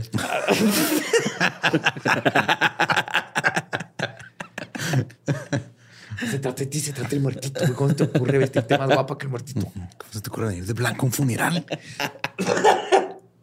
Aparte, todos sabemos que no de estar de blanco. De un día para otro, Bonnie y Clyde dejaron de ser los Romeo y Julieta criminales y se convirtieron en los malos de la historia. Además, cuando Commie Barrow se enteró de los asesinatos, dejó de lado su moralismo y religiosidad para tirarse a la bebida y apagar su angustia porque inclusive ya mamá Clyde ya no aguantó. Ya no podía más. No, ya había perdido a su hijo, güey, Sí. por culpa de su hermano. Uno se le murió y el otro ya dijo, ya, ya me quedé sin hijos. Uno se le murió y el otro estaba muerto para ella. Pues los minutos de la famosa pareja de criminales estaban contados. Las autoridades se estaban acercando y la aceptación pública había cambiado, lo que significaba que ahora tendrían que cuidarse de todos. Porque muchas veces, digo, llegan con granjeros, ellos sabían que eran Bonnie y Clyde, pero les tiraban paro y aparte ellos les pagaban bien para que los cuidaran y todo. Ahora ya no, güey. Ahora estaban unas cuantas semanas de caer. Pero antes de eso hubo un último asesinato. Durante una de sus subidas, después de otro atraco, un par de hombres de la ley reportaron un Ford B8 en el pueblo de Commerce. Luego lo identificaron en otro lugar al lado de la carretera, en Jefferson, donde habían, estaban durmiendo tres personas. Pensaron los policías de Jefferson que se trataban de tres borrachos. Como ocurrió más de una vez, los policías no pensaban que iban a tener un encontronazo violento y estaban mal armados y mal preparados. El policía Cal Campbell, un viudo y padre de 60 años, vio que uno de los presuntos borrachos tenía un arma. Su compañero, Percy Boyd, se preparó para disparar. Inmediatamente, Clyde y Henry Medvin respondieron a balazos de alto calibre, matando a Campbell y dejando a Boyd con una herida en el cráneo. La pandilla Barrow secuestró a Percy Boyd. Ah, porque no lo mató. No una herida, ajá. Quien de pronto se dio cuenta de quiénes eran sus captores. Y No le- mames, son ustedes, una selfie. Ah, es que sabes que ya no tenemos al fotógrafo de la- del tour. Lo arrestaron, pero le preguntó a Henry Medvin y citó: ¿Ese es Clyde Barrow? Y Medvin nomás asintió con la cabeza de: Oh, yes. Percy Boyd pensó que estaba condenado. Intentó cooperar con la pandilla, pero Clyde lo intimidó más de una vez diciéndole que lo iban a matar. Obviamente esto era solo Clyde tratando de verse macho alfa para controlar al oficial. En realidad no pensaba hacerlo. Percy Boyd pasó los momentos más angustiantes de su vida, pero la amabilidad de Bonnie lo tranquilizó. güey. Bonnie le pidió perdón por haber tenido que dispararle a su compañero. Luego, Perdón que matamos a tu compañero. eh. Una disculpa, no era la intención. eh, ¿Para pasa, qué se ¿verdad? Es que- atraviesa, güey? Es que ladrones y policías, sí. Tú es- sabes, ¿no? Una relación complicada que tenemos. Tú, mira. Luego, Boyd y Bonnie se pusieron a echar el chisme sobre sus familias. Bonnie le presentó a Sunny Boy, un conejito de peluche que había comprado para regalárselo a su mamá el Día de las Madres. Oh. Luego le hizo prometerle que si morían, se asegurara de que su mamá recibiera a Sunny Boy. No. También lo hizo prometerle que, y cito, dile al mundo que no fumo puros. Ah, qué chido. Me Boyd- cagan. sí, Boyd comenta que Bonnie estaba emputadísima, que por una foto ahora todo el mundo creía que fumaba puros. Y cito, no quería que el público pensara que ella eh, como mujer fumaba puros, porque las mujeres buenas no fuman puros. Ok. Digo, Bonnie era bien chida, güey. Sí, güey. Pues los tres criminales y su rehén llegaron a Fort Scott, donde compraron comida y luego hicieron un picnic en el bosque con el policía secuestrado. Contaron chistes, leyeron del periódico, básicamente casi se hicieron amigos. Boyd declaró que los chicos no tenían miedo a ser capturados y que, y cito, Clyde actúa como si fuera el dueño del planeta. Bonnie también, pero se ve que ama a Clyde. El policía se dio cuenta ahí que Bonnie y Clyde no eran psicópatas. Qué Y, romántico. Aparte lo liberaron, le dieron una lana para que pudiera regresar a su casa y eventualmente contó su historia. Pues en los siguientes días, Clyde fue contratado para sacar a tres prisioneros de una cárcel con una paga de 6 mil dólares, cuando no estaba nada mal. A Clyde le gustaba la idea de liberar presos por su experiencia en East Ham Farm. Era su intento de conseguir justicia de alguna manera. En esas épocas también le cayó la oportunidad de liberar a un viejo amigo, Ralph Foltz. En una ocasión, Foltz recibió una carta de Bonnie donde ella decía que lo iban a sacar de ahí. Bonnie terminó esta carta con la frase, y cito, espero que pronto podamos ver las flores florecer. Es una poeta, Bonnie. Sin embargo, Bonnie y Clyde no pudieron cumplir esa promesa. Saludos cordiales, ¿va? De- Quedó de usted. Saludos cordiales. Es- ese pastel lo hizo alguien ciego. Es un pastel muy ceguetas. Wink, wink emoji, ¿no? Le metió ceguetas al Ajá, pastel. entonces Ah, el pastel para cortar los barrotes. ¿Ves? Lo, los hicieron escapado, tú no. Por... Sí, a ti también. te dan indigestión porque te tragaste las La secreta- No, porque con el pastel soy muy este así, de que una rebanada nada más. Ah, se hubiera topado. No soy tan atascado. Pero te hablas de este. Aún así, Foles fue indultado en el 35. Ok. Ajá. Y luego se juntó con Raymond Hamilton Oh, que la y chingada. luego lo volvieron a arrastrar. Sí, güey, no, es que no te sales de ese pinche mundo. Ajá. Pues mientras tanto, ya había pasado un par de meses desde que Ivy Medvin había hecho el trato con Frank Hammer. Meses. Ajá. Sí, se Para- tardaron un chingo. Sí, para derrocar a Bonnie y Clyde. El plan era que Ivy les iba a decir dónde y cuándo iban a estar en los, eh, los dos en su pueblo, en Bienville Parish. Pero el plan no fue tan fácil después de todo. La emboscada no podía ocurrir cuando Henry estuviera con ellos, ni cuando la pareja estuviera en la casa de los Medvin. Ok. Esto nos lleva al domingo 20 de mayo de 1934, la cuenta regresiva. Ese día, Henry Medvin visitó a sus padres en Bienville Parish y les dijo hacia dónde iba a manejar la mañana siguiente. Entonces, Henry ya había acordado con sus compañeros que si tenían que separarse por cualquier motivo, su punto de reunión sería en la casa de sus papás. De esta manera, Henry se aseguraba estar lejos de la pareja en el momento de la emboscada. Era como su forma de cualquier cosa. Ah, es que me separé, pero estoy en casa de mis papás. Por si no pasaba nada, ahí se vieran y ellos no sospecharan. Como en Vive Latino. Ahí nos vemos, eh, güey. En, ese- En este baño. en esas letras ahí. Sí. Enseguida de ese tecato, güey, ahí te veo en dos En el, el- ¿Fue el Vive Latino que fuimos? No. Tecate Corona, güey. Corona Foundation. Corona Get It. Ajá. Ay, me perdí. y me güeyes te ayudaron, los fans. Los amo, sé que están escuchando.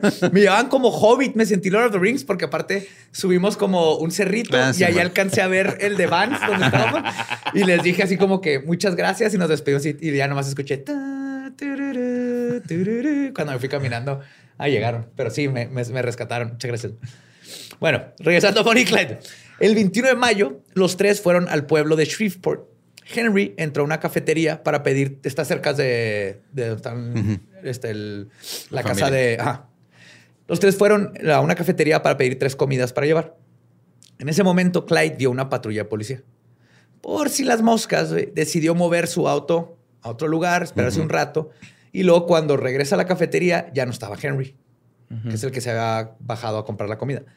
Entonces, Bonnie y Clyde nomás pensaron, ah, vio la patrulla, Y salió Y se corriendo. plan, plan de contingencia. Se había ido a casa de sus papás. Nunca sospecharon que algo estaba mal. Fuck, güey. Pinche vato jaldra, güey. Sí se ha sentido Se medio estaba culero, viendo por sí, güey.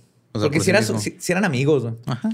Pues la pareja regresó a Bienville Parish por la carretera 154 el miércoles 23 de mayo de 1934. güey. Frank Hammer y su posse, ese nombre está bien vergas. Frank Hammer y su posse. Sí. Y posse es, el, es un grupo de hombres convocados por un sheriff. Ajá. Entonces tú como sheriff puedes decir, ni tú un posse y todo el mundo que llegue con armas todo es tu posse. Y técnicamente es como tu- tus policías por el momento. Era un posse de seis personas. Eran seis policías en este caso. Todos decidieron acordar un sitio de la emboscada, cerca de un lugar conocido como Monte Líbano. A las 2 a.m. se reunieron en el lugar para hacer los preparativos. El primer reto sería dispararle a un auto en movimiento. Clyde siempre era, fue un gran conductor y estaban seguros que iba a pasar a gran velocidad y no iba a estar imposible darle o más bien no se la querían jugar. Entonces, la solución era bloquear la carretera con una camioneta y hacer como que estaba averiada para que no sospechara nada Clyde. De hecho, la camioneta era la de Ivan Medvin. La de, ok. Él la puso. El papá. El papá. Y como sabían contra quién se enfrentaban, los policías estaban armados hasta los dientes. Escopetas, metralletas, todo lo que pudiera desintegrar carne humana eh, de esa época lo tenían. En cuanto cayó la mañana, Ivy llegó con su troca para bloquear la carretera, abrió el cofre, se puso, la dejó ahí como averiada. El plan estaba listo, pero casi se les cae todo, güey, porque no contemplaron la amabilidad de la clase trabajadora de Bienville Parish, güey. No mames. arreglar la troca del Que señor. todo conductor que pasaba se detenía a tratar de ayudarles. Y era Juaritos, que- ah, acá. Sí, como Juaritos. güey. 2008. Y los chotas así de los arbustos de, "No, güey, quítate, güey, quítate la verga. No, ya le eché a andar, no, güey, pendejo, no, mamá. Sí, güey, batallaron un chingo. Están- casi mandan a la verga todo el operativo, güey, de lo bueno. Por su amabilidad. Ok. Sí, por, por la hospitalidad Juaritos de, del parish, güey. Entonces pasaron un par de horas, los policías comenzaron a desesperarse, pero Hammer se mantuvo paciente. Así, a las 9:15 am, escucharon el inconfundible rugido de un motor que iba a toda velocidad, un V8. Era el momento de la verdad, güey. Cada vez que dice B8 pienso en el jugo, mamón. No mames, güey. Pues Clyde se desaceleró al ver la camioneta. Frank Hammer tenía planeado gritar que se rindieran antes de soltar balazos. Pero el policía Prentice Oakley aplicó una Leroy Jenkins, salió de su escondite y descargó su arma contra el vehículo. Clyde intentó agarrar un rifle que estaba en el asiento trasero y de acuerdo al reporte oficial, este balazo que lanzó Prentice Oakley le dio a Clyde en la sien. En una fracción de segundo, el temible Clyde Barrow había muerto sin contemplaciones. Desde la primera ráfaga. güey. El carro va y en lo que el- se, se desacelera y se- en el movimiento, mientras Bonnie gritaba por la muerte de su amor, Ay, güey, pobre. porque aparte siguió y se, se paró, los policías abrieron fuego. Contra Bonnie. Ahora contra Bonnie, güey. Cuando Hammer se acercó al auto, le disparó unos balazos más al obviamente muerto cuerpo de Bonnie, güey, quien aún sostenía en su mano medio sándwich que se había estado comiendo durante la emboscada, güey. Ay, güey. Sí estuvo culero, güey. O sea, Bonnie ni, ni- estaba histérica porque le mataron a... Ni iba a disparar y le... Ahí te digo. No se sabe cuál de todas las balas terminó con su vida, güey. En total No dispararon... sabemos si fue el primer balazo o el vigésimo tercero, pero se lo cargó la chingada. oficialmente... Uno de esos. Oficialmente, y por oficial me refiero a mínimo, se dispararon 130 balas. güey. Ok. Cabrón. Los cuerpos de Bonnie y Clyde terminaron completamente decapitados y en total tenían 52 heridas de balas en su cuerpo. El pelotón de Frank Hammer vació sus armas para que no hubiera duda de que los criminales habían sido abatidos y se nota. güey. Cuando el humo se disipó, los cuerpos parecían queso suizo. Un hombre intentó cortarle la oreja a Clyde Pinche vato, güey. y otro su dedo gatillero, pero los oficiales intervinieron. Güey, no te pases de verga. Eh, güey, güey, sí me lo Nada más róbale los zapatos. Cuélgalos de ese poste. Aún así, otra persona sí logró llevarse varios mechones de cabello y pedazos del vestido ensangrentado de Bonnie. Ok. Lo- igual que con el carro con Buck, Ajá. aquí llegaron igual al pinche. Están en un, A en un bar, souvenirs. marcados así. en un- Sí, en un pawn shop, güey, como el dedo gatillero de Villa que está de aquí en el paso. ajá. Pues su auto V8 fue reclamado por el. ¿Qué? No podemos deducir de impuestos el dedo, dedo gatillero, gatillero de de Villa y reclamarlo. Güey, son nueve mil Hay dólares. que güey. revisar. ¿Qué? Eso está. ¿Nueve mil dólares? Ah, ya rejuntar, güey. Entre los tres. No. Hacemos un GoFundMe. Tú tienes un hijo y. Vale, verga, güey. Es el dedo gatillero de Pancho Villa, güey. Y luego lo echamos al excusado y le bajamos güey, lo que se merece. güey. Pues su auto V8 fue, fue reclamado por el sheriff que ayudó a matarlos. Pero un juez federal se lo quitó y se lo regresó a su dueño, Ruth Warren, porque era un carro robado. Encontramos tu carro. Te tenemos una mala noticia. Y otra mala noticia. Una, está embrujado. Dos, está lleno de hoyos. Era convertible, ¿verdad? No lo pudimos lavar, güey. Sorry. Era de Ruth Warren de Topeka, Kansas. En el estado de Kansas. no mames. Ella lo rentó para que fuera llevado a ferias Ajá. y hizo un buen de lana. güey. Y ahora está en el Museo Ronald Reagan en Simi Valley, en California. Órale. Ahí sigue. El original. El Sí, original. sacó la- qué sí, chingón. güey. Sí. Sí, la señora le sacó porque era en. Usted lo, Ajá. lo rentaba para eso. Y Fíjate, güey. Fíjate. Mira. Eso es pinche largo plazo, carnal. o sea. Ah, porque ella siguió y hace la familia sigue ganando lana de ese carro. Eso es saber qué estás Sí, haciendo. Ese es un NFT, Ajá. pero en físico, ahí está. Pues Frank Hammer se quedó con las armas de Bonnie y Clyde. Ujú. Cami Barrow le pidió que si se las podía dar para venderlas, ya que ahora eran famosas y con eso podía tener que comer, güey. Hammer le dijo, no, ni madre, y las vendió a otra persona por un chingo de lana. güey. No mames. Pinche Francisco. Sí, es que Hammer, te- Clásico. Hammer hasta incluso quería meter al bote a los papás, güey, y a Ok. todos, porque como ellos iban Pues y si los veían a metí al bote era como que poquito mejor que vivir abajo de una carreta. Mínimo van a Sí, tener Mínimo paredes. tres comidas, güey. Paredes, baño, güey. Y, y en una de esas te tocaba un vecino de una vecindad ahí, un niñote, güey. Sí, pero o sea, él decía, es que si van, ellos nunca lo reportaron cuando estaban en la casa y todo, pero dices, no mames, güey, o sea, aparte, deja tú que es su hijo, llegaban a darles lana para que sus papás no se murieran de hambre. O sea, te- como que tienes que eh, tomar en cuenta el contexto un poco. Sí, es que había, bueno, hasta la fecha, ¿no? Como que no tienen juicio las autoridades. Sí, Qué no. raro que alguien que se pega martillo no fuera sutil. Ya, exactamente. Este vato es- el Judge Dredd de, esos tiempos. Sí, Judge Hammer, básicamente. Bueno, pero pues así es como terminó la triste historia de la pareja criminal más ¿Qué? famosa de todos los ¿No tiempos. escaparon? No. Chingado, güey. Aún así, ambos cumplieron su promesa de morir juntos.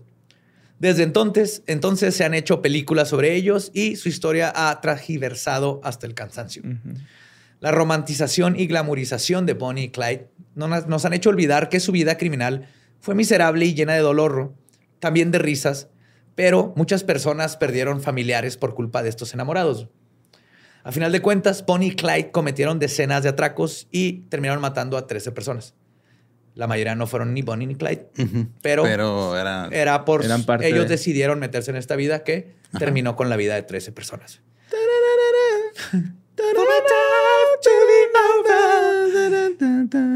Y a pesar de que mantuvieron su promesa de vivir y morir juntos, tristemente fueron separados al morir.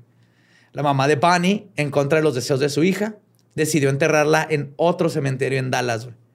Mientras que Clyde yace con su hermano bajo la lápida que dice Gone but not forgotten. Se fueron, pero no serán olvidados. Y esa fue la historia de Bonnie y Clyde. Épico, Muy romántico, güey, ¿no? Súper. Es, es, es Romeo y Julieta de No se me hace siglo nada romántico, güey. Es una pinche relación tóxica que cobró la vida de varias personas. Pero Bunny estaba este, cucha y, Sí, y güey. Clyde la cargaba para todos lados y robaban bancos juntos, güey. Güey, todas las relaciones son así, güey. O sea, no hay ninguna relación totalmente sana. Es- Bonnie y Clyde son el ejemplo de que de perdida decían, mira, güey, si estamos locos, estamos mal, güey, acá. Es,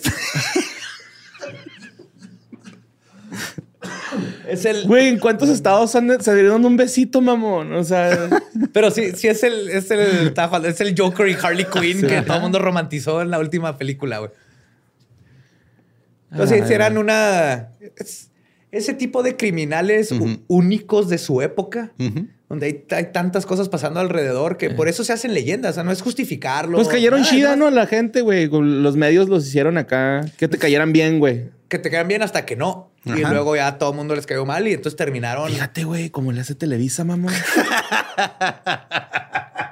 De ahí agarraron el modelo, güey. Sí. De muchos lugares, pero sí. Sí, a veces se nos olvida que, que los medios no necesariamente viven de reportar neutralmente. Está bien mamón ese pedo, güey, ¿no? O sea, es la pinche televisora más cabrona y al güey le dicen el tigre. Así de, oh, güey, espérate, ¿no? Era. Ah, De bueno. hecho, sigue siendo televisora, güey. Pues sí. Le Pues quedan. Está contado. Contado. Pero sí, o sea, la neta, sí está bien. O sea, es como también los que romantizan a Sid y Nancy, a Romeo y Julieta, güey. O sea, son, son Ajá. pendejadas. Perdón. A Drácula y Mina. Ajá. Pero es que, es que no se trata de eso, Lolo. Se trata, se trata, güey, de que hasta en esos lugares puede haber amor, güey. Claro. Yo también creo que se trata de quitar las partes violentas, güey, y nomás enfocarte en los besitos, el sándwich que se iba comiendo, El picnic que hicieron con el policía. y el cabrón que se quiso robar la oreja, güey. Ese güey se pasó de verga. El peluche que nunca llegó a la mamá de Bonnie. Sí, lo, en las relaciones nomás debes enfocarte en las cosas bonitas. De lo malo lo Oye, ignoras. ¿sí es cierto? lo- ¿No llegó su peluche entonces? No sabemos. No sabemos. Probablemente no, porque pues dejaron al policía y luego no sé si lo traen. Pero de ahí nace la tradición de regalar peluches en San Valentín. güey. Ajá. ¿Ya ves? Qué bonito el amor, güey. Sí, que vive el amor. Que viva el que amor. sea, que sí respeto el amor de Bonnie. y Donde Clyde. sea Y de como Bucky sea. Y, Y Blanche. y Blanche también, qué bonito amor. Y de los papás de Bonnie y Clyde. Y espera la, tercera mejor. parte, güey. Sí. The Seed of Clyde and Bonnie, güey. Yes. Son como los chokis, ¿no? Estos güeyes. Ya quisiera Twilight tener tan buen character development como Bonnie y Clyde. para Ah, no, eso digo tampoco. O sea, no, no se trata de comparar pendejadas con mierda, pero. O sea, hay límites para todo, José. entonces. Sí, correcto.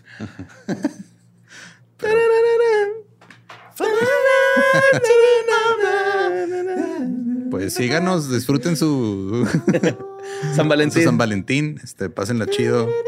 Eh, Trucha con las balas perdidas. ajá, trucha con las balas perdidas. Bueno, espérate. Ya entendí. Ya entendí. No mames. Yes.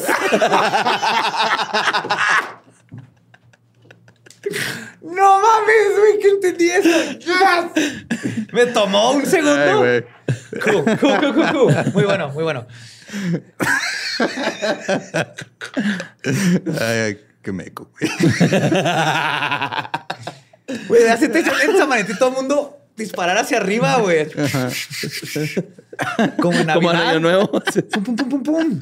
No, en mi Pues, casa a se lo toman sí. bien en serio, güey, en mi barrio, güey. ¿Qué? Pues eso de disparar al cielo en Año Nuevo. Ah, Sí, lo hacen todos los días. No mames, güey, chicos, desde que nació la Virgen hasta que se murió, güey. La verga, calmado.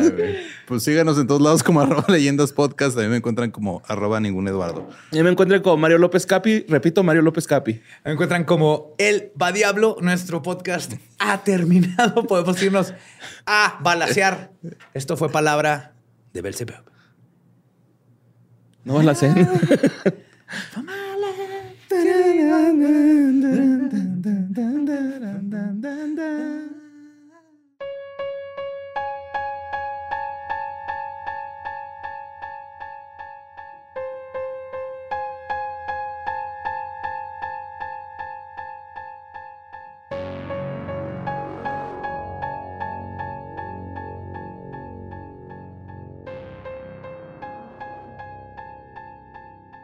Y esta fue la historia de Bonnie y Clyde. La original pareja tóxica. Creo que hay otras antes, pero es, es un muy buen ejemplo. Sí, sí, sí. Borre sigue traumado con... Sí, güey. Se quedó en un trance bien raro. Nomás. Estaba cantando las batallas, güey, en mi cabeza, güey, de Café Tacuba. que mi amor profundo no rompa por ti. Ya, ya saben qué es lo que está haciendo Borre cuando de repente se pone a ver el horizonte. Sí, estoy Ajá. cantando. O pensando qué pasó con el pene de Dillinger. Ajá, es que está chida. Ay, güey, qué pedo güey. con ese. Pero esa luego, se las, esa luego se las cuento en el Dollop. Que, Yeah. que si no han escuchado el Dollop, pues podcast de historia gringa. Si quieren saber todas las cosas que han hecho los gringos, esas decisiones que han tomado que no han salido bien. que nos han afectado a todos. Esto Ajá. es lo, que nos tenemos que dar cuenta, para bien y para mal. Ajá. Por ejemplo, ahí sale el automóvil, que ahora el internet, cosas que así nos escuchan. Pero también explotan ballenas, racismo, muchísimas pendejadas. Más que son más Oye, que pendejadas. acaba de llegar su placa, güey. Ya llegó la placa de los 100,000. Felicidades. Así es. Se Muchas gracias a los que se han suscrito al canal de YouTube. Ahí seguimos y también Sí, van a checar este el bonito podcast que trae Borre en su gorra. ¿Qué fue de ellos? Así Un podcast es. donde hablamos de las personalidades que antes estaban en el foco y ahora pues, ¿qué Se lo. Sí. La mayoría, sí. O han salido en Dancing with the Stars, güey, o en CSI. Sí. Y pues sí, este, también pues muchas gracias por escuchar. Recuerden que todavía faltan dos episodios del mes del amor. sí. No sé de qué Bueno, van a hacer. técnicamente uno, porque esto fue dos partes. No, sí, faltan dos. Faltan dos, ¿no? Sí, faltan dos. Y este, no digo, yo no sé qué se van a tratar, pero estoy emocionado. Así que estén pendientes. Recuerden que cualquier fecha nueva que salga se anuncia en nuestras redes, porque luego mandan mensaje preguntando que cómo le hago para saber si hay fechas. Cheque nuestras redes. Si Ahí lo dice, viste en nuestras ajá, redes, eso es oficial. pues, pues, oficial. Ajá. Y también van a estar aquí las ligas para que compren boletos para este poder eh, hacer que borre y ya no tenga que orinar en una letrina en su casa. Yes. Sí, güey. Qué difícil es, ¿eh? Vaciarlo es lo difícil, ¿no? No, no, no. Ahí, ahí se queda. Hago otra después, güey. O sea, es que vivo en un terreno muy grande. Tú dices vivo, pero creo que legalmente se le llama paracaidismo. sí, y este, en realidad también estoy ahí usurpando otro terreno que no es mío. Y pues muchísimas gracias. Este, nos escuchamos el próximo miércoles.